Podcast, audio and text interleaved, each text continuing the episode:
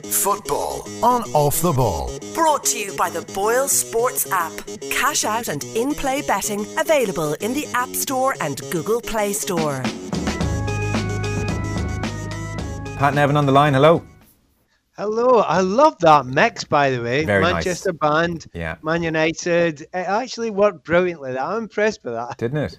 That was a good five minutes of our meeting this afternoon. How will we combine the Pat Nevin music with the commentary we have? And actually, it was a simple conversation. It's very nice. Uh, well, well, I'm impressed. Uh, Well done. Um, and by the way, they were quite good as well, United, weren't they? Yeah. So I mean, we, we, we were just um, we were just throwing it around here at the start of the show. So uh, we have seen the good vibes aspect to Ole Gunnar Solskjaer. We've seen the man management. We've seen uh, some uh, in some respects overlooked the. Um, the understanding and the respect for the traditions of the club. You know, it's, it's been interesting to see how quickly they've been restored in some respects. And now, Pat, maybe exemplified best by that goal, we have seen some tactical acumen as well. Well, uh, uh, first of all, the, the speed in which Pogba gets the ball out of his feet to make the pass was brilliant. It, it's kind of one of those ones where it looks like a really good pass, and anyone can see that. But the ball's come to him, and he's moved it so quickly. He's very little backlift because he knows he's getting closed down, and still plays a brilliant ball in, knowing the pace that Rashford's got. Um, so all in all, yeah, brilliant goal. But you're absolutely right about the attitudes. You know, looking at all those players, you know, yeah, he's getting more out of Rashford, 100%, get more out of Pogba. But look at Martial. Is, is that the same guy? it's, it's incredible to see the difference. Um, I've said to you many times before, you know, I watched him over in France and thought that's a top quality player. Um, you know, more of a kind of a false nine stroke 10, not a winger in a million years. Um, but he's been moved him more centrally. Um, so he can basically float there and look for spaces. But when he gets a ball and he runs at people, it just looks a completely different dynamic with that player as well. So if you're getting very good players and getting much, much more out of them very quickly, and on top of that, just saying to them, you know, I think you're pretty good. Um, this club's all about attacking. Go and show you what you're good at. And there's, there's very few things that any sportsman likes better than being told, go and express yourself. Because, you know, the belief and confidence that comes with that's incredible. And you can see it coursing through that. Having said all that, to be fair, in another day, they probably should have been beaten with that amount of chances. and De Gea was absolutely brilliant. Yes, he timed his Superman display very nicely from a Solskjaer point of view. When we talk about the um, the formation, Jesse Lingard said in Dubai, we practiced all week that formation in Dubai, um, and said that was very much the plan to go out with the split strikers and, and Lingard. I don't know if it's diamond or not, but at the um, at the, the front of that diamond at times. So Solskjaer clearly identified the fact that uh, Spurs pushed their fullbacks up the pitch and, and, and came up with this plan. Like it's very easy for me in retrospect to understand it and to see it, and you could see it actually in the match as it transpired as well. But I mean, that that would have required a fair bit of creativity, a bit of thought. Like that, that was promising stuff from Solskjaer, wasn't it? uh, and a good bit of memory as well. I mean, the diamond formation was, you know, really popular years ago. It kind of fell out of favour when everybody went to the four-two-three-one, um, and it's you know, there's teams come back to, you know, all these systems are actually versions of the same thing a lot of the time. Yeah. Unless it's three at the back, you know, a four-four-two can be played in a, a number of ways. You know, it can be played in a, like a four-three-one-two or a four-one-three-two. Um, but in actual fact, it's it's all versions of that different system.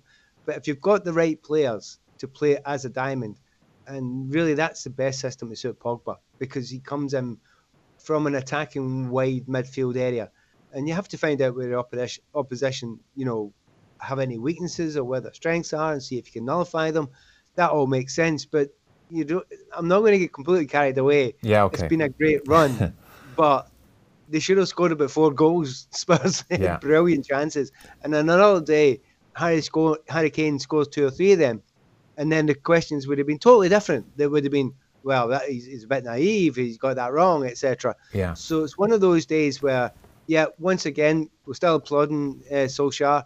He's got a lot of things right. He's getting the best out of players.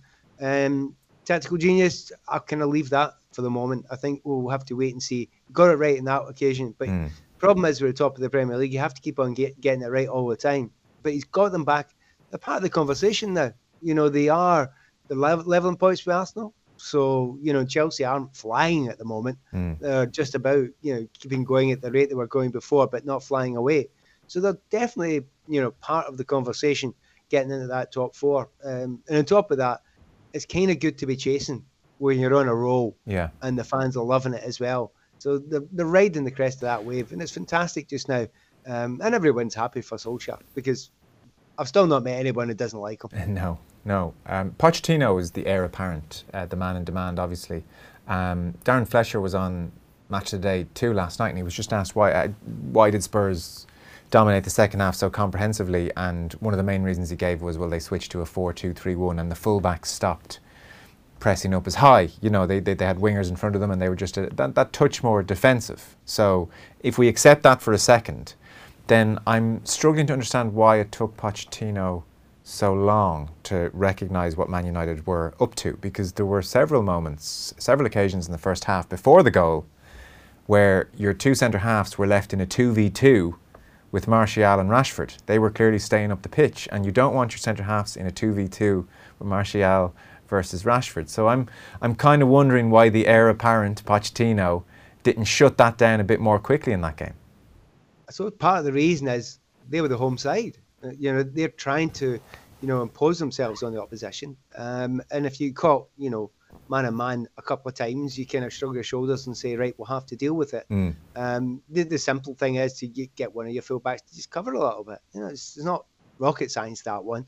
Um, and maybe as a player on the field, I would suspect uh, my defenders should be able to read that. Okay. You know, somebody to drag him back and say, look, hey, hang back a bit. We're getting exposed here a little bit. Mm. So that, but I think probably more the fact that he expected his team to, you know, a take their part of the game. You know what it's like in games. If you react and you react negatively and defensively, sometimes, you know, it can actually uh, just hand more to the opposition. I don't think he wanted to do that. I think he wanted to slug it out a little bit with them, feeling he had better players and, and more specifically, they were at home. And Of course, they don't want a draw wasn't much good to either team, so they were kind of happy to slug it out a little bit. And again, Pochettino might say to you that same phrase. Well, in the end, yeah, I adapted it and still did enough that we should have won the game with the opportunities we had. So hmm. it was a good game. You know, it was an entertaining game. Yeah. It was an exciting game, and it was it was all you know. It could have been any story at all with five minutes to go. Anything could have happened. If Spurs would have got two late goals, would you, would any of one been shocked? I wouldn't have been with the chances that were created. Yeah. So it's one of those ones where there's a lot of games this season where I've watched and a lot of people want to take a lot out of one game. That was just one game. Spurs are a tough team to do that with. You watched them watched them very closely when they played Chelsea recently um, and hammered Chelsea because they got the tactics brilliantly right. I mean, absolutely superbly.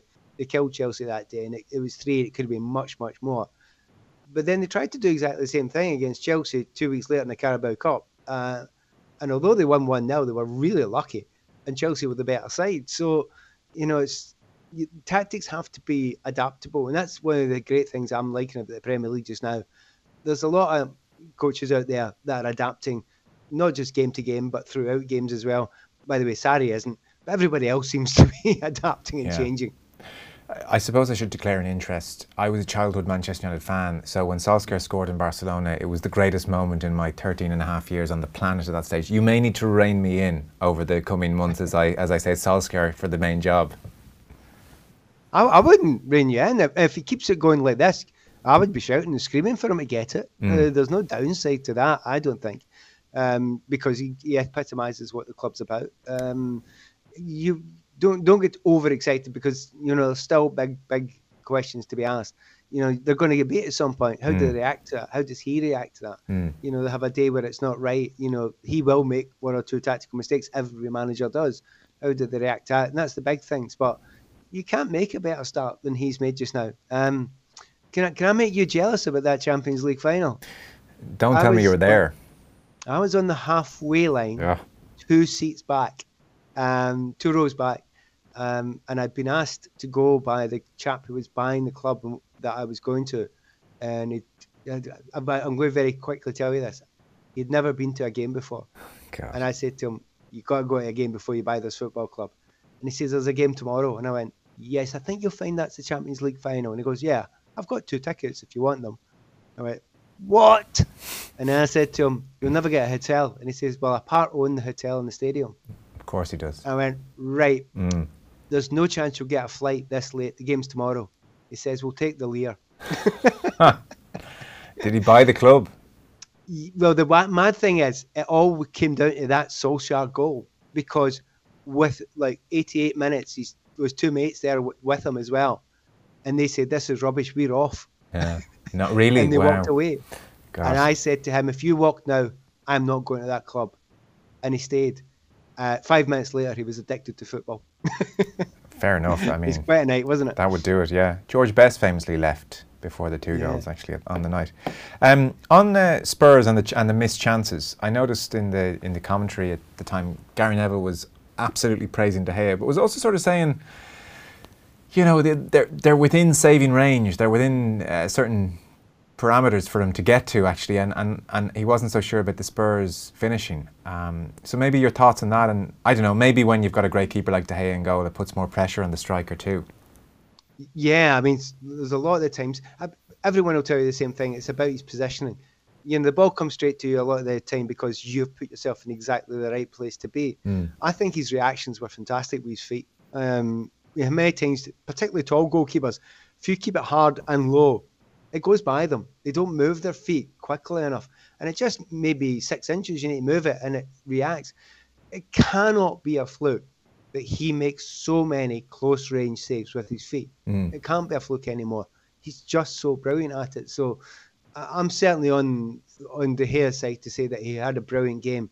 Okay, he's not flown into the top corner and you know clipped one over the bar with all the photographers grinning, you know. But that's not what all goalkeeping's about. Um, and I think all the other stuff that he did, they, they were fantastic. And if you're, a- you know, sometimes if you are, you know, one on one with a goalkeeper, uh, and you've got maybe a couple of seconds or a second or two, which, which is an eternity really, yeah, to think about it. There's a big difference if you've got a keeper that you think isn't that good and isn't going to read it, and one who is brilliant. And I've found myself in that position before. They get inside your head sometimes, and that's what they're trying to do.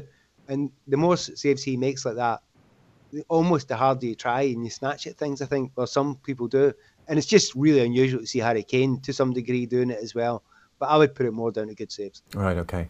I must actually, now that you mentioned it, uh, Neville Southall was on about 18 months ago, two years ago. I was thinking about him, by the way, when I said that. I'm sure, yeah, yeah, yeah. That mean I, I wouldn't like to go against him in, in training every day.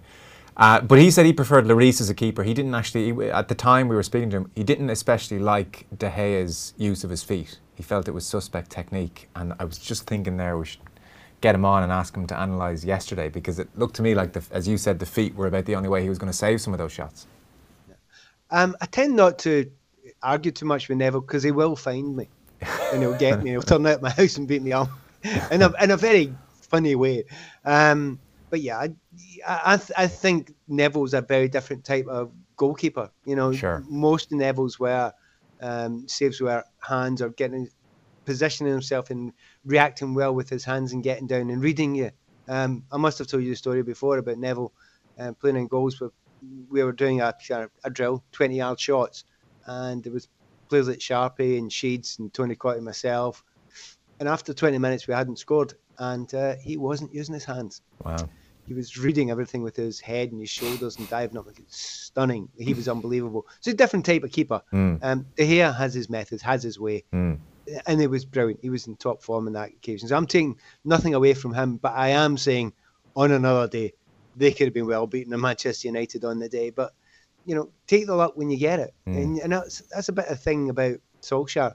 Remember him coming on a lot of games, and sometimes you think, what is it uh, Ole Gunnar Solskjaer actually does, apart from scoring goals? Yeah. sometimes, and then then you think, actually, that's quite a good thing to do Yeah. Uh, and it was just he was astonishing at it, absolutely astonishing at it.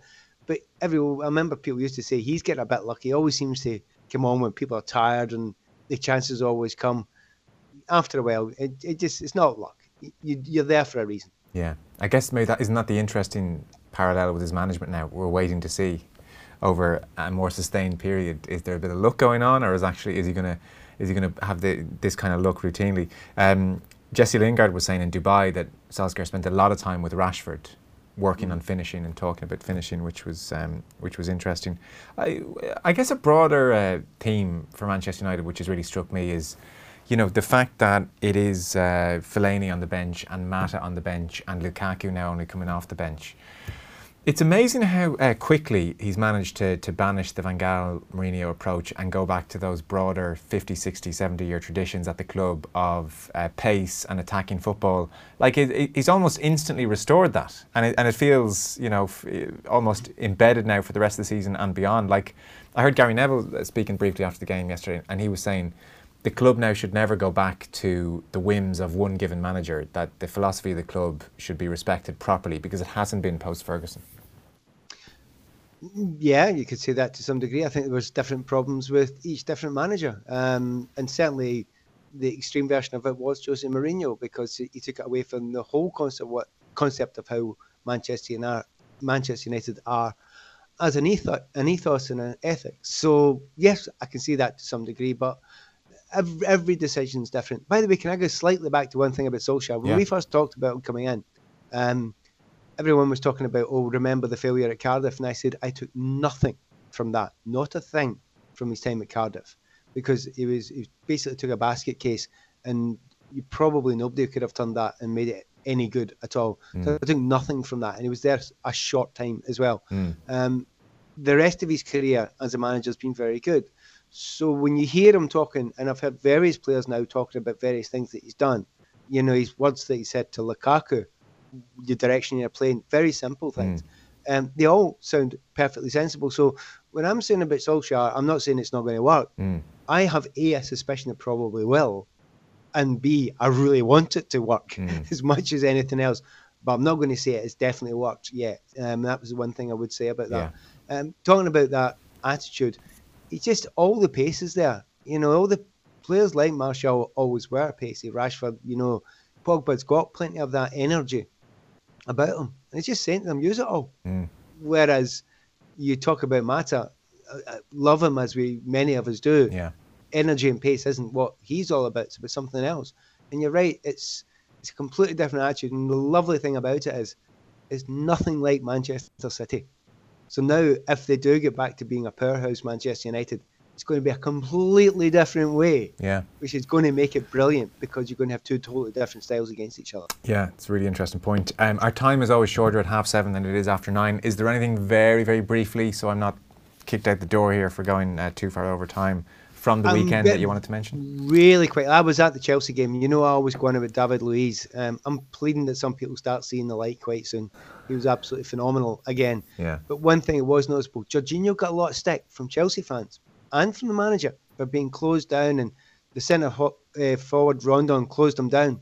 Problem is, I think that's what was meant. I think Sarri's delighted with it because when they all closed him down, what happens? Luiz gets so much time in the ball, and he's played double the amount of through balls of anybody else in the league this season, and they're leading to goals now. Palace, and then this goal that he's, he's set up this week, he should have been two more because the linesman got it wrong a couple of times. David, he has the odd bad day, but he's genius. Okay, beautiful note to finish on. Pat, thanks a million. See you next week. Pleasure. Football on Off the Ball. Brought to you by the Boyle Sports app. Cash out and in play betting available in the App Store and Google Play Store. So we'll have Adam Pope back in the football show this evening. He covers Leeds United, really good guest. We spoke to him at the start of the year about everything he was expecting from uh, Bielsa, and certainly on the pitch they've got lots of good things. They're top of the table. They're coming back to the Premier League. Dan Leeds back in the Premier League, and of course Spygate has erupted. Spygate. Yeah, there's a lot of Leeds fans in Ireland as well, so that, that Oh, actually yeah. will be um, that will be sort of something that actually captivates people. It's Oh, actually come out of the woodwork, Dan. it's one of my yeah. I've, not been to Leeds actually. I've not been to a game in Leeds, and um, I sort of want to tick off the list, you know, because they've they've sort of been in the doldrums for a period of time, and you just feel that if they do go get back, it's still not quite when they do get back. If they do, I'd- you'd imagine there'd be a sort of great buzz Yeah. around it when you have one of these sort of old towns that needs you know needs football like its football club can sort of shape the mood of the area uh, for them to get back into the Premier League will be something else and Grim, uh, what you're saying, Dan. It's grim in Leeds. Um, uh, no, I'm not saying it's grim. I haven't been there, so I can't actually comment on it. So thought you're, you're, what you were you're just assuming that it is. But um, I thought that's what you're saying. No. no, but I, I started started Post-industrial. reading the book today, like a football man. It's like a famous book from I think it's a reprint from the 60s or 70s. I got it for Christmas, and it does like it's, it looks into the. It, no, it's not. It's actually fa- fascinating, Like, brilliant. No, it's one of the sort of considered to be one of the best football books ever written. I've never actually read it. What's it called?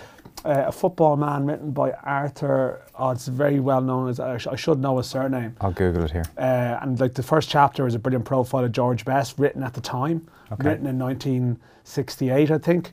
Um, Arthur Hopcraft or something like that, Hopgrave. But uh, the foreword by Michael Parkinson. It's I only started it today. Started it this morning. Hopcraft. Yeah, and Arthur Hopcraft, the football man. It's uh, it's meant to be fantastic, and I only started it today. But part of the first chapter just like touches on a lot of these English towns and how football became embedded. This is written in the '60s. You know, this I think that particular piece was written in the '60s, and how just football is the electricity almost for these some of these places, for some of these towns. Can I give you a sense of it? This is in the uh, Guardian, a review written back in 06 by David Winner. Yeah, uh, not so long ago, this book about football in the 60s, it resurfaced. And he says Arthur Hopcraft saw himself as a reporter trying to reach to the heart of what football is and examine the game through its players, managers, directors, and fans. The book is a mixture of penetrating observation and encounters with those such as a young George Best, Stanley Matthews, Alf Ramsey, Duncan Edwards' father, Gladstone, that must be his father's name, I presume, and Derek Dooley, the brilliant Sheffield Wednesday centre forward whose leg had to be amputated after a collision with a goalkeeper. yeah. At that time, few intellectuals took football seriously. Hopcraft, journalist, novelist, screenwriter. He later became known for his TV adaptation of John le Carre's Tinker Tailor Soldier Spy. Hmm. Interesting. Had a different view. Football, he wrote, has more significance in the national character than theatre has. Its sudden withdrawal from the people would bring deeper disconsolation than to deprive them of television. The way we play the game, organise it, and reward it reflects the kind of community we are, said Hopcraft. That's it. So- well, I don't know. Like maybe it's maybe it's it's it's very highbrow stuff, and I'm sure it was considered such at the time, like with the tone of it there. But it starts off, it starts off like you know you're sort of captivated by Okay. the stories of a young best, but it does just remind you how some of these, as I said, the English towns like football is the heartbeat of it. But when you It's- mentioned it's Leeds- when it's you mentioned, uh, hobby, it, it, it is the No, town. yeah. When you mentioned what's Leeds Sunderland, there, what's the Sunderland I was just you know, say, yeah. when you mentioned Leeds there, I thought of the Sunderland um, documentary, where it frankly does seem a bit grim. Hmm. I don't know, is Leeds in the same boat?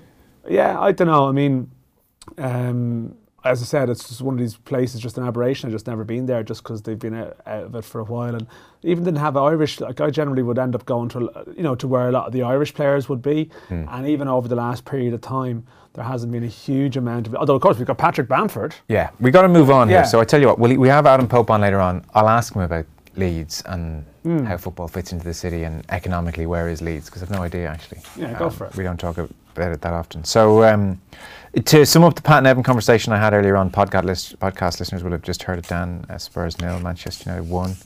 Uh, it was uh, generally me saying things like "God, he's amazing," and Pat Nevin saying things like "Calm down, I'm reserving judgment just yet." It looks very positive and everything, but just calm down. As I said, you know, like you know, Roberto Di Matteo won the Champions League. You know, like a lot can happen in a in a short period of time. That was different, though, wasn't it? It, it was different. That was a self-running Chelsea dressing room. They did that with every manager that came along around then.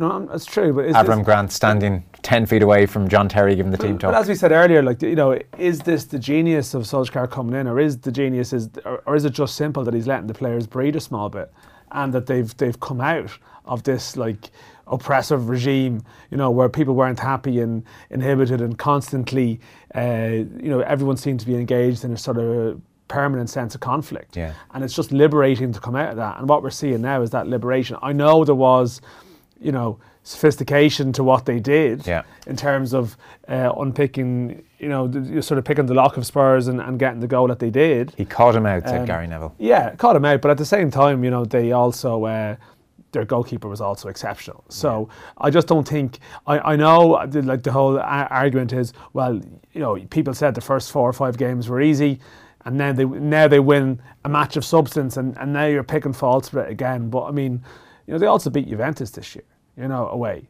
That So was the- different, though. I know. uh, Nature of that performance, there was no plan in that different. performance. That was just a random occurrence of events It for happens. 90 minutes. It happens, but it, it, This I was do- this was totally Are we different. having this chat if if Spurs take some of their chances? What chat are we having?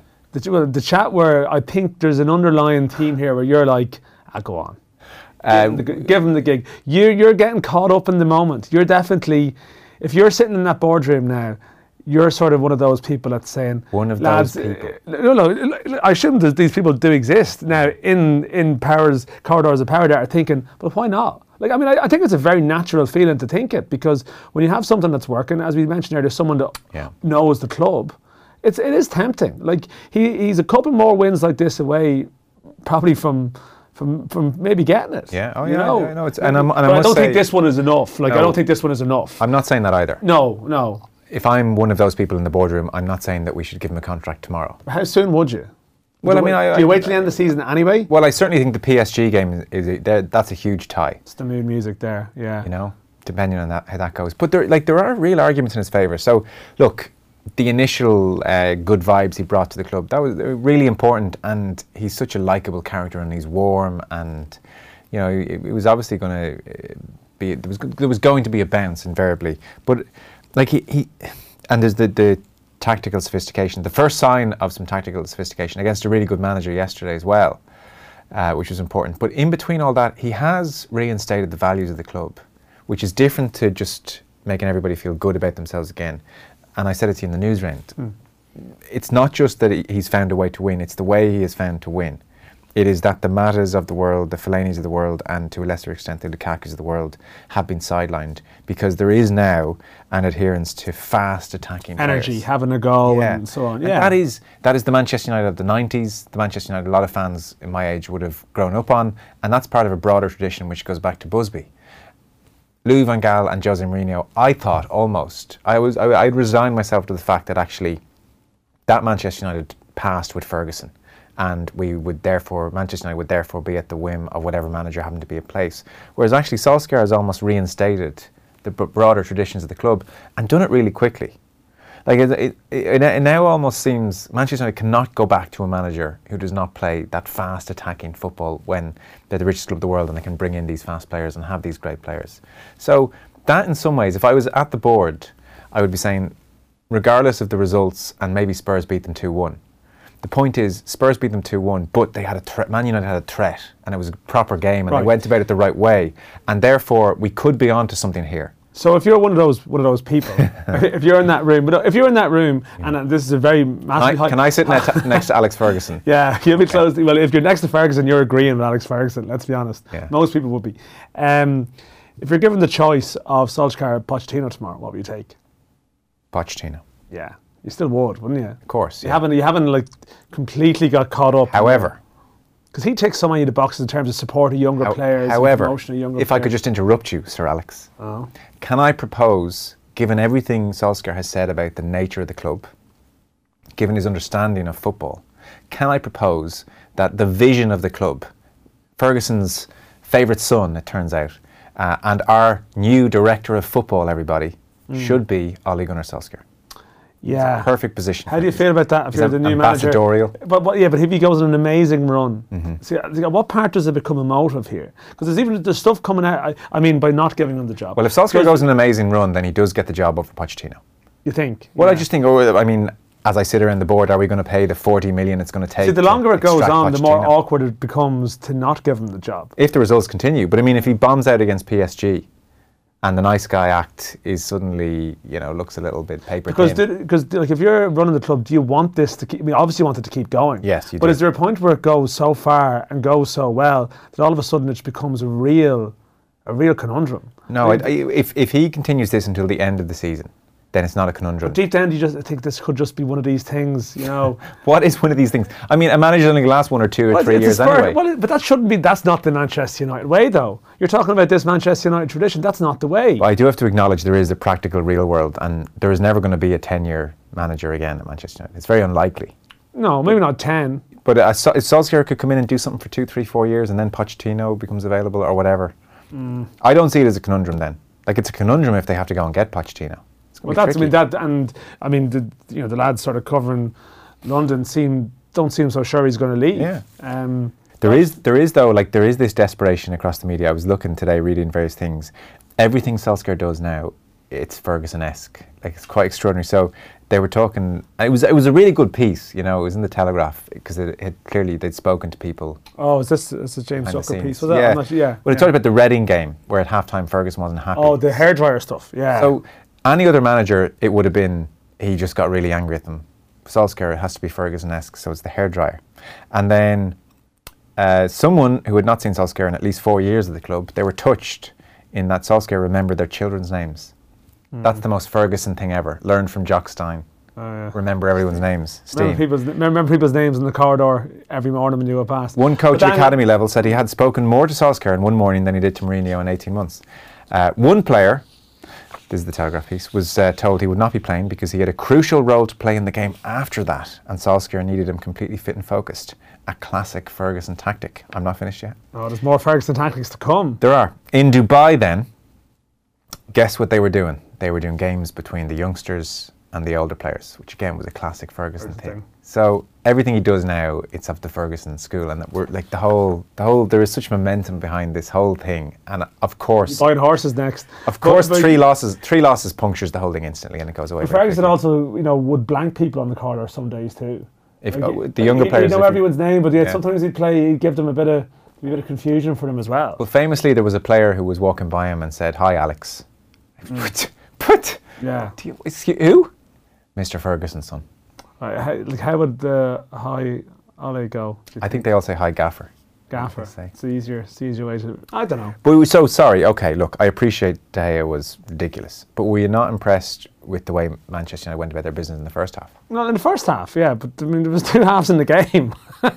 like they were picked apart a lot in the second half. But like, no, of course, it's a really encouraging story. But I just, you just have to like rein it in. But like, this is the nature of like sports What, debate. what, what, what, need, what do I need to rein in? What have I said? you, you, you, you, really want to give him the job deep down. oh, sorry. you're, you're getting there. You're, I you, you want this to absolutely really want to give him the job. However, I'm not on the, I'm not even close to being on the point of saying here's your three year contract. But of course, like everything about this you're, is sort beautiful. of, but you're sort of getting there, Joe. You really want it. he doesn't have to do much more. I'll No, give you that. I, I don't think he needs to do much more. You know, In what's the next game? it's been- how far does he need to go? phenomenal what he's done so far. Okay, phenomenal is a strong Yeah, you're getting that's really strong. you're just a, you're just a sucker for the romance. Can I put it to you this way? He couldn't have done much more. No, that's I mean that's Grand, I mean statistically a bang on I know. I'm not talking statistically. even if you lost against, even if Spurs had scored two goals late on, you would have said there was a real sign there that Solskjaer has a sophistication and a, and a, a, a tactical understanding that we hadn't got, we hadn't seen because it wasn't required necessarily in the opening few games. And also, I even said to Brian Kerr and Nathan before the game yesterday, we had it live. He's uh, broken the habit of several years of being able to pretty much predict the Man United starting 11.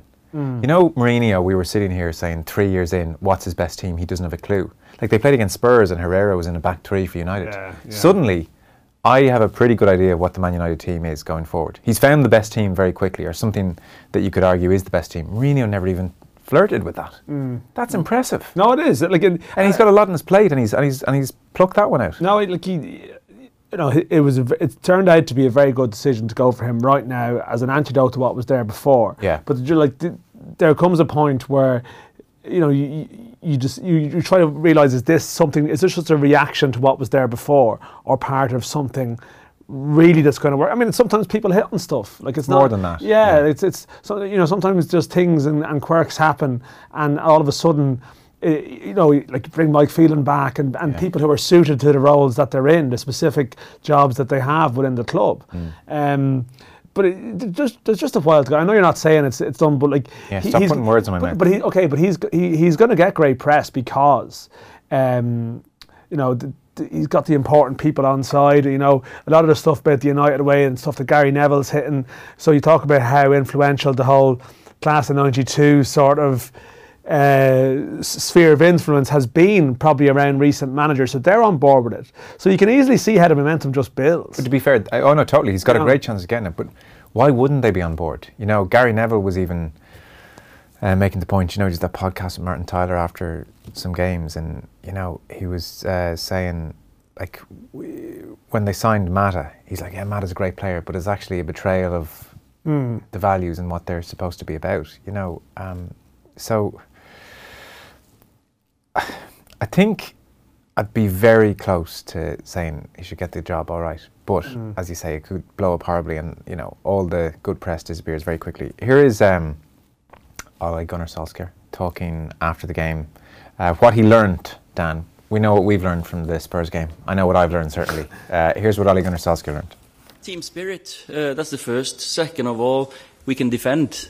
Jonah, uh, Victor, fantastic with uh, with Luke and uh, Ash next to them. Uh, we got the best goalkeeper in the world. I've said that many many times, and uh, we've got blistering pace up front. And then the goal was fantastic goal by Rash. It's a hard skill, you know, to score from that angle with the right foot, with that uh, with the instep. I thought it was going to go near post, but it was a well struck finish. When, you say he is the best goalkeeper in the world, I mean, today's performance, is that as good as anything that you've seen Well, he had uh, was it one one against Arsenal a couple of years ago, last year, but he should have kept he should have held a few of them. Uh, so, but there's maybe one or two fantastic saves, and and the rest of it was just about concentration and being in the uh, in the right position. And he's we've had some great keepers at this club, and um I think he's challenging both Edwin and Peter for uh, for the number one spot uh, historically. This game was never about me or him, never.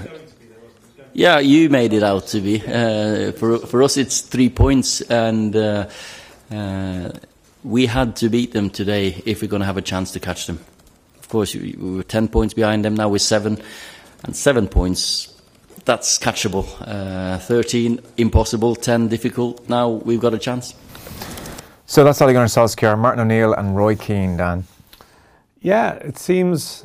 I mean, it seems it, it, Martin O'Neill's definitely getting the Nottingham Forest job, and it does seem like Roy Keane's going to come with him. Um, I, I, I'm fascinated to see how this one plays out. You know, I know. I was sort of we were chatting a bit off air to sort of mixed views that uh, sometimes like the Ireland manager moves on and it's like well there's an indifference to their next job. Even when Trap was being linked with jobs, it was like oh that's you know that's interesting, but it's past tense now. We've got other stuff going on here. There's Declan Rice, there's all these things. But I just think the O'Neill Keane uh, angle and how it all ended with them and how we see uh, the way in which it's been reported, I suppose, today and the contrast between like, the Irish perception of Martin O'Neill and Roy Keane's time in the job, and even you know sort of Irish pundits and you know Keith Andrews uh, spoke about earlier. I think you know to, to Jamie and there's Keith Andrews stuff in our paper tomorrow and other places, and um, you know over here there's a weariness about the O'Neill Keane thing, and yet you do see in Nottingham like some of the fans being sort of vox pop today that they're almost thinking not all there's, there's some Irish Forest fans not that sort of enthused by it all but there is this sense of oh yeah they know the club club legends that they'll give us a lift here. And can it work? You know can it really work? Because O'Neill has been sort of portrayed in the English media as someone who was who did all he could with a limited bunch of sort of Irish average Irish players. And if you give him the resources that he needs the tools to work with he will deliver success like he's delivered all throughout his career. Um, and he's going to a club with money who are going to support him and you listen to people who follow the championship closely believe nearly they should be doing better than they are um, and how he They're in responds to that. They're ninth. ninth in the championship, four points off the places. They've been a mad club for the last, you know, sort of decade. 11 so. managers since 2011. Yeah, and various different owners as well. There's a Greek shipping magnate running the place at the moment. Uh, you know, Keane, Keane and, and O'Neill separately were both linked with this job at various times. And there was even this feeling that they wouldn't go into the club because it was a bit of a basket case or there was fears about it. But clearly, um, clearly O'Neill's desperate to go back in, and I think feels he has a point to prove. And he said that in a recent interview with a couple of uh, couple of the English papers, which is the only interview he's really given since he's left the Ireland job. Um, and so maybe is he prepared to work in a climate that maybe he mightn't have accepted five, six years ago? He will have money now, though. money, and this is it, but money, but potentially interfering or, you know, owners who, like, for, for example, Aitor Karanka, who was there previously, would be regarded as someone whose teams maybe aren't great to watch. Um, like, he was under real pressure to, to make the team more attractive to watch, you know, to, to make the style of play better. And that seemed to be something that was coming down from the top. Now, we know, you know, the perception of a Martin O'Neill side and, and how it can go. Um, and if they're not getting, like, how I just can't imagine Martin O'Neill taking too kindly to a knock on the door from someone saying, you know, Martin, the team isn't isn't great to watch. You know, like, Sex it up a can, bit, Can you Martin. sex it up a bit? He's not going to like that. Now, maybe he's going to get assurances in these talks that actually just you know give me the rest of the season and just leave me at it and let me bring in the players that I, that I want. But we're going to find out pretty quickly if if that magic. That you know that sort of cropped up at times when he was here as Ireland manager. I mean, he as it's the whole legacy debate when he left. He still was responsible for some brilliant results. Yeah. Um, but it's been a couple of years. Daniel Taylor is a heavy hitter, obviously in the Guardian. People read his stuff. He's and he really knows good. Forest very well. He's a he's a he's a Forest man effectively. So he would So have written books and stuff. He says Forest. the hierarchy at Forest, and I dare say that literally is uh, basically a quote, and say he's been speaking to them. Hmm. The hierarchy at Forest have noted the way O'Neill won promotion at Leicester and transformed a second tier side into one that secured four top 10 finishes in the Premier League and won silverware. And it is, on the back of your point, striking to see the difference in interpretation of O'Neill's standing in the game. O'Neill took, uh, he lists through O'Neill's club achievements, which in fairness are excellent. Yeah. O'Neill subsequently, he says, took the Republic of Ireland uh, job, led a willing but limited group of players to knockout stages of Euro 2016, where they were eliminated by France. He also took Ireland to the qualifying uh, playoffs for the last World Cup at the expense of Wales, a side that reached Euro 2016 semi-finals. They lost to Denmark, and he left his position after an unsuccessful European Nations League. O'Neill has since faced heavy criticism from the Irish media about his style of play, whereas Forest have taken the alternative view that he inherited the least talented group of players the country has produced for many years, and in fact overachieved by taking them to a major tournament, beating Italy and Germany, the world champions, in the process. And on the style of play issue, Taylor writes, and this is an opinion that the Forest hierarchy, hierarchy hold as well, obviously. At Villa, for example, his team scored um, more times, 71 in the 07-08 season, than any other title, uh, than any other year since the title-winning Villa campaign back in 1980-81. So they have no fears about his um, ability to play good football. But I guess it wasn't just style of play based. So what that really hasn't touched on is say the, lack Matt, of Do- the Matt criticisms and Yeah. the prep, and um, that's more troubling in some ways than style of play stuff. And that's why I think O'Neill and Keane were particularly unhappy with Matt Doherty because that stuff that actually can is really is really damning. Yeah, and. Um, you know that's something that I, would presume he'll, he'll, he will come out to address that as well. Now it is natural. I mean, when when when Martin O'Neill and Roy Keane's first gig here was like a game against Latvia with forty six thousand people there, Yeah. and when O'Neill arrived, there was a tendency to look to the positives, not to think about his uh, you know his his flat ending at Sunderland. It's true of almost every new managerial appointment. The Roy Keane thing, you would think, well, I mean, think of what he brought to that Sunderland group, maybe less so than than his time at Ipswich. Well, you've And- raised the person I'm almost more interested in. I was very, very, very curious over Roy Keane's next move, and I'm surprised he's going to sign up for another two to three to four years, which invariably, because of the nature of football, will end in a sacking as a number two. Well, oh, He- yeah, he, you'd obviously wonder. feels the rehabilitation, which was at its peak in 2016 of his managerial credentials, has now taken a bit of a nosedive. I, I thought he might think this is the age and the time to go out on his own. Is he signing up to be Martin O'Neill's number two? Well, I mean, I suppose two, three, four years could be optimistic given Forest's recent shelf life, but it would probably will be the length of the contract. So, I mean, in an ideal world, that's what he's looking at. I mean, yeah, it's true. Um, I, like, there seems to be a sort of a mixed view from sort of chatting to people involved in football that they, there, there would be a, a school of thought that Keane's stock is has been really damaged by you know the, like the Harry Arter thing Yeah. and and that stuff that like almost brought up memories of some of the Ipswich stories towards the end some of the more um, contentious dressing room tales which would make people worry about giving him a chance. Now, ironically, like Roy Keane was damaged goods when he came to Ireland, and then six months later was offered the Celtic job effectively. You know, so that can change, and you keep wondering: is O'Neill ever going to keep the seat warm for Roy Keane somewhere? And is and is his best route of getting a good number one job, being a good number two at a club where someone is popular and taking over from them eventually? Is that a better bet? Um, but I, I don't know what caliber of club job he was going to get say in the next year.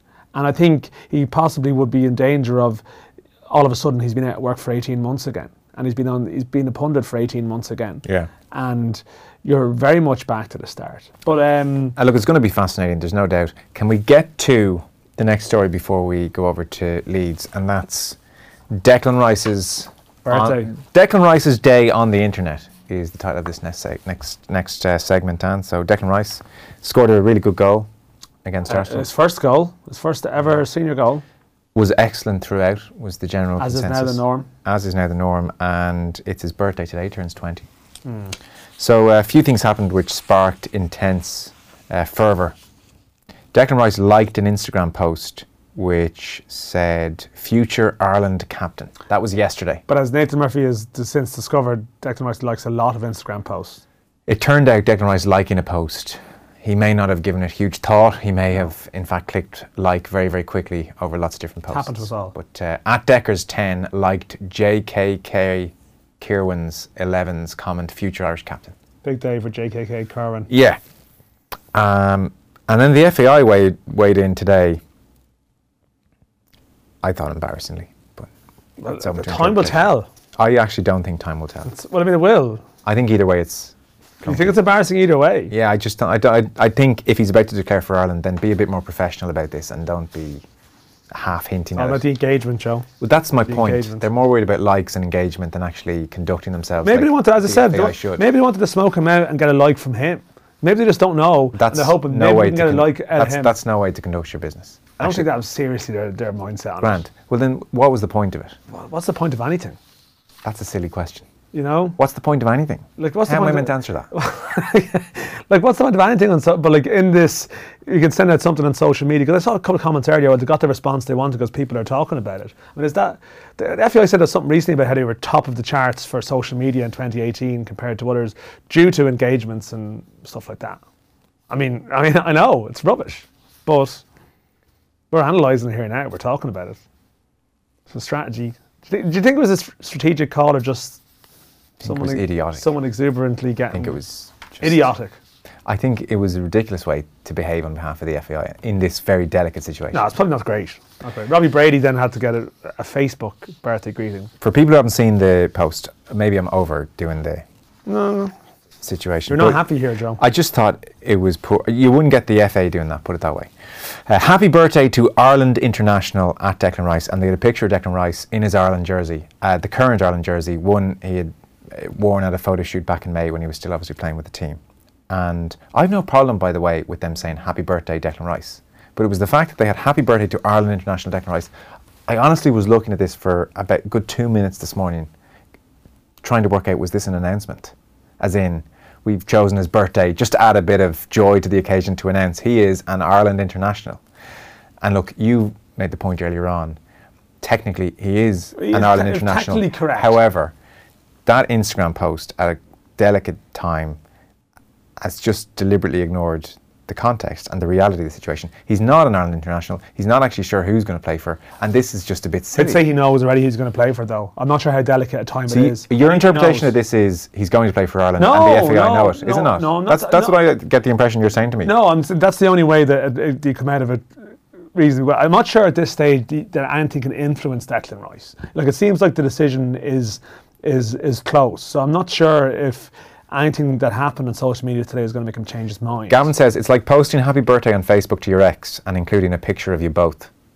Uh, see, I say people probably. I mean, some people probably do that still. It's even a bit worse than that because at least you know that he or she is your ex at that stage. This uh, is like this is like Posting someone one- has said to the other person, "Do you know what? I just think we need to take some time here. Okay, let me just let's just cool cool off for a second. Take some time." And on their birthday, a few weeks later, you put up a picture of the two of them, and it's like begging to be taken back. The desperation. There's a pang there, of desperation. there is a off it. of desperation off this, and I'm thrilled that they got their engagement and their Instagram likes. But if I Oh, was but, but from all the friends, not from the one person they wanted it from. if I was Declan Rice, I would look at that and say, "That's awkward. Mm. What do I do with that?" I mean, I don't know. I, I, it, maybe in, in, in weeks to come, like we will be looking back at that No, moment. I want to clearly say to you, if he declares for Ireland, that does not vindicate this. you think it's it's absolutely I think it's silly either okay. way. Yeah. Okay, okay. I've got your, I've got your angle on this clearly. I think if the FA had done it, it would have been weird as well. Even if they they had the good sense not even to wish him a happy birthday. No, well they can't. They're not. You know, They're not not involved. I mean, he's been hanging out with Gareth Southgate. He's been going to see St George's. He's been there once, yeah, but they have to. They still have to write it off to FIFA to get permission to go out with him. effectively. Yeah.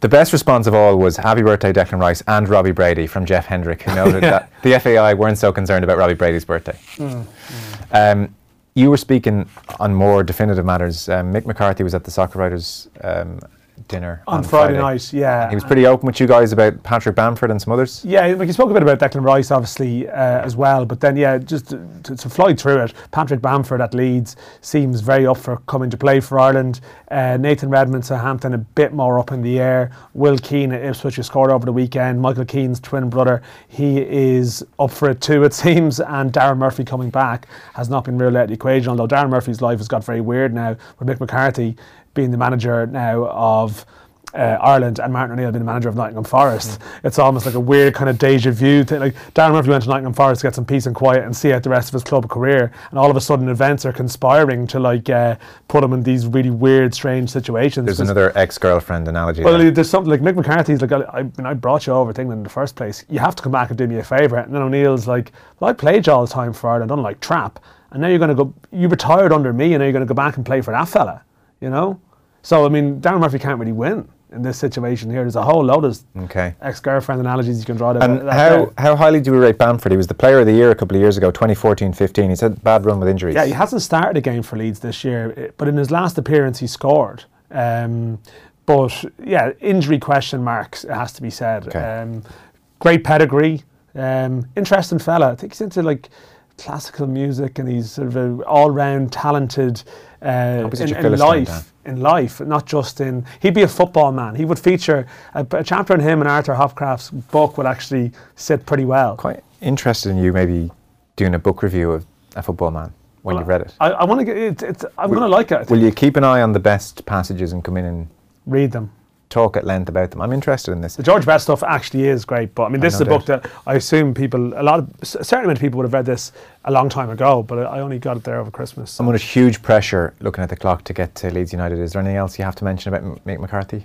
No, I think they're the key points. Okay. I mean, ultimately, the, the, the, the desperate search for a striker is such that no stone will be left unturned. And it's ironic you juxtapose it against the whole Declan Rice international loyalty thing, and yet, another degree, you know, we're just we'll do Whoever we can get. Whoever we can get. I saw you point out today in the Irish Independent that um, Shane Long scored obviously the weekend. That's 11 Premier League seasons he's scored in, which is it puts Ten, I him think, yeah, yeah. right up there with what Keane, Four the two Keanes. Only four Ireland players have scored in ten or more different Premier League seasons. So it's Roy Keane, Robbie Keane, and Damien Duff. Now, like, there's longevity in that. He's been around for a long period of time. Unfortunately, the other stat is his last four goals for Southampton have come under four different managers. i.e., he's averaging one per manager's tenure at Southampton. So, uh, but there is something to be said for like surviving at the top for that long. Absolutely. But uh, There absolutely he, he still needs to. Do a bit He more. know himself. Yeah, he yeah. needs to do more. Still only 31. It's uh, been in, 32 this month, I think. Yeah, so he, he is creeping towards that veteran stage. Yeah, that said though, it's been serious enough loss of form for a guy who was who was scoring a bit more for uh, a couple of seasons, to say the least. We'll Mm. Take a short. We'll take a short break. We're going over to Adam Pope to talk Bielsa and Leeds in just a moment. I think it'd be straightforward, me. Um, but you know, I, I think it's you know, there's more talk about it. You know, I don't know why politicians don't do what the country wanted. If I'm honest, you know, they had a referendum, you know, and now we see different politicians and all everybody else trying to put the foot in it with Theresa instead of getting behind her. You know, why did we have a referendum in the first bloody place? You know, I can't wait to get out of them. If I'm honest, I think we'll be far better out of the bloody thing, eh? In every aspect, and to hell with the rest of the world, eh? Football wise as well, yeah. Football on Off the Ball. Brought to you by the Boyle Sports app. Cash out and in play betting available in the App Store and Google Play Store. Welcome back. So delighted to say we're joined by Adam Pope of BBC Leeds. Hello, Adam. Hi guys. Thanks for joining us. Hey, a strange point to kick this off on. We were just chatting here. Here's the kind of short version, the the, the uh, Spark Notes version, and um, we were saying if Leeds get back in the Premier League, it could invigorate the whole area, the whole town. I presume will get very excited. And I was wondering if that's because maybe it's um, akin to Sunderland in the. I'm sure you've seen the Netflix documentary or seen bits of it. Yeah. Wondering was there, um, you know, economically was Leeds not in great shape? And I just did a quick. Uh, look on Wikipedia here. It seems Leeds very impressive economically. I hadn't quite realised the largest financial centres um, in Britain outside of the capital. It was the first city across the UK to have broadband coverage right across the city. Seems like its financial insurances uh, services are worth 2.1 billion. Uh, so Leeds actually uh, moved with the times as a city. Oh, it's been. I mean, I've been over in Yorkshire for what three decades now. Having left the northwest originally, and this place has grown enormously. I mean, as you say, it's been a hub financially. It's been a hub for quite some time now, and I think it just just be missing a, a, Premier League team in it, and you know the city's ready for it, the fans are ready for it. So yeah, it's a buzzing place. It is, and obviously we've got a sight, we've got a taste of it already this season, and uh, this time it seems to be. It could be for real. So um, yeah, things are ready here for to have a Premier League football team. Mm. There was something incredibly disarming about Marcelo, uh, Marcelo Bielsa's um, straightforward honesty and acknowledgement that he had upset Frank Lampard in his Sky Sports interview. I mean, if your pitchforks were at the ready, there was almost a point where you said, "Oh, okay, he's basically said everything he could possibly say." Look, as far as I'm concerned, he's done nothing wrong because I think some of the outcry against him is because of where he's come from, which is, to be quite honest, is bordering on almost racist. Some of the stuff that's been said about him you know that sort of thing should be left in Argentina. Well, I'm not being funny, but what he's done has been for him best practice across Europe, in Spain, Italy, and France. Um, not so long in Italy, of course, but also in South America and across South America. So, in that sense, for me, how can we judge a man who has brought so much good with him and is and a man of integrity, from what I can see, having met him or dealt with him for a long time now? How can we judge him by this so-called moral behaviour, this moral code that we have in England called fair play, when he hasn't been party to it for all of his life. Mm.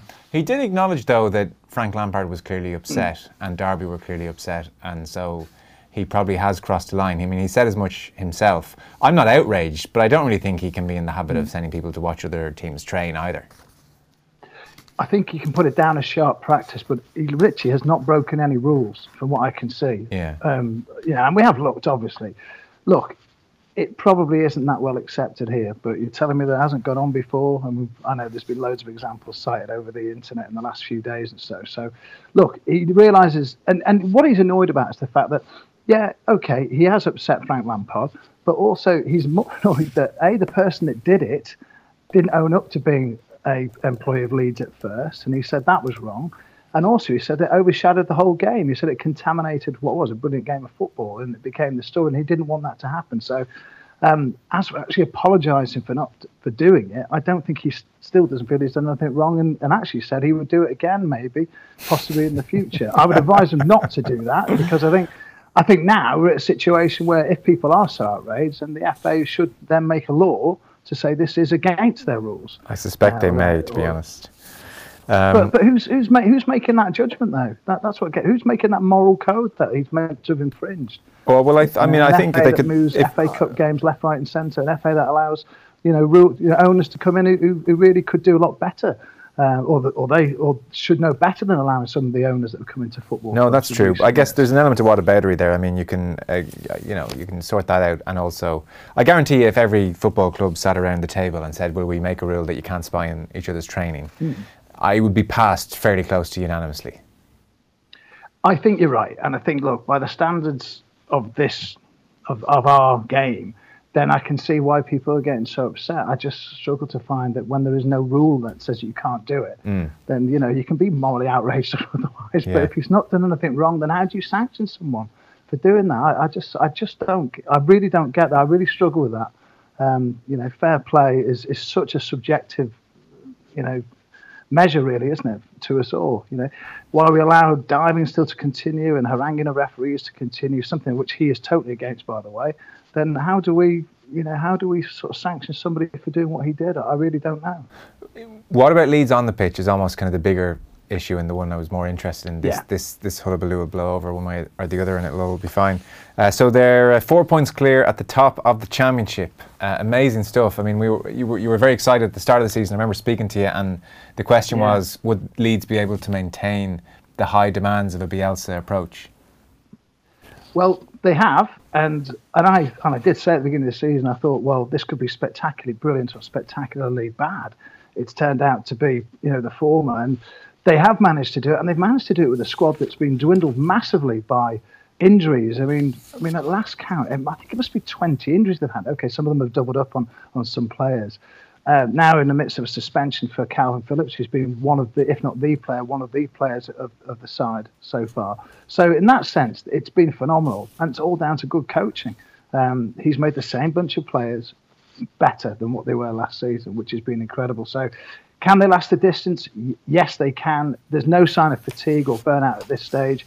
Ask me again in another couple of months. We'll have to wait and see. But right now, this lot look like they could finish the job. I, think you know, Adam. People are struck even even with the admission not to go back to the the, the Spygate incident, but he's obviously still operating through the translator, and um, that's a part of his sort of public persona. But I mean, just around the sort of covering the Leeds beat, have you got more of a sense of the man and got to know him better in any way, or does he still keep his distance to some degree in terms of his public engagement? Yeah, it, it, you don't get to speak to him other than in a press conference, and it's all done en masse. You don't get a one to one with him, so it's not like I've ever spoken to him on his own or, or, or in private or anything like that. So, but because he spends so long talking to you, particularly pre-match in terms of the press conferences, then you can ask him anything you like. So we've got a good idea of just how much of a servant to the game he, he is really, and how humble he is, and there are things that we found out that he probably would not want us to find out. How he sent the money back that he's been paid for his salary, if you like, which I believe is seven million pounds, back over to his homeland to for the building of, of a hotel and, and facilities at uh, Old Boys in, in Rosario, which is his hometown. So he's got very, for me, he's got some really, you know, sort of um, venerable qualities as a human being, and that comes across when you speak to him. And he's he's really, really respectful of, of the whole of the country, of where he's living, and and people's sensibilities, and that's why he understands why Frank Lampard is upset um, because I think he does have a deep respect for the traditions of the game, some of them of which he's learning now, as, as he's, he's, only been here a few months. Mm. Mm. Yeah, Frank Lampard said he has Bielsa's book at home, and uh, he was yeah. even more upset by the whole thing. I mean, uh, we're, we're, dwelling on it a bit, and, and time is against us. I, it probably isn't ethical, I don't think, uh, but you know, we'll, we'll all get over it and move on. Is the football as thrilling as it was at the start of the year? At times it's coming back to that. The other night against Derby, they were absolutely awesome. I mean, they were as good as they were down at, at, at away when they won four one. I mean, they were. It was an absolute battering, to be fair. Right. And um, yeah, so the football is getting back to someone like, and they ha- looks like they're getting a few players back quite soon as well, which would be important. Izzy Brown would be a big bonus for them. He's played for the 23s today scored a couple of goals. So if he does come back like he did, say, for Huddersfield a few years ago when he got them promoted, or helped them get promoted, then he could be a real asset. At the, at the minute, the squad's like they do need some of those players back, like Bamford and Co. But some of the football is is just absolutely outstanding, and uh, it was good to see them get back to the winning ways, having lost three on the bounce, including that cup game, uh, just just over the other side of Christmas. So is Elland Road getting full houses now under Bielsa? Yeah, I mean, it's been regularly over 30,000. Uh, nobody's quite sure exactly how much it holds, you know, with corporates and all that. But yeah. there was 35,000 the other night, but it's getting you know, 35, 36. I think you're probably going to see that pretty much all the way through to the end of the season now. So atmosphere just unparalleled, though, Joe and Dan. It's just incredible. I mean, the, just as a spectacle, just watching the scarves being swung around people's heads and the, and the way they ramp it up, you can see why everybody wants them back in the Premier League, even though they say they might not they actually do because it is it's a proper it's a proper event. I never forget Brian McDermott used to say when he was a manager here, he said it's an event every time Leeds play. It's an event, and it's been like that, and uh, it's been sensational. Not just under Bielsa, it was coming back under Gary Monk. To be fair, Tommy Christiansen had been going at the beginning of the season, but right now this is this is something different. It's gone up a, a notch, and it's because Bielsa's raised the bar. Okay, uh, listen, super stuff, Adam. Thanks a million. Thank you, guys. Cheers. Adam Pope there from BBC Leeds. Uh, Man City have won 3 0 against Wolves. Football on Off the Ball. Brought to you by the Boyle Sports app. Cash out and in play betting available in the App Store and Google Play Store.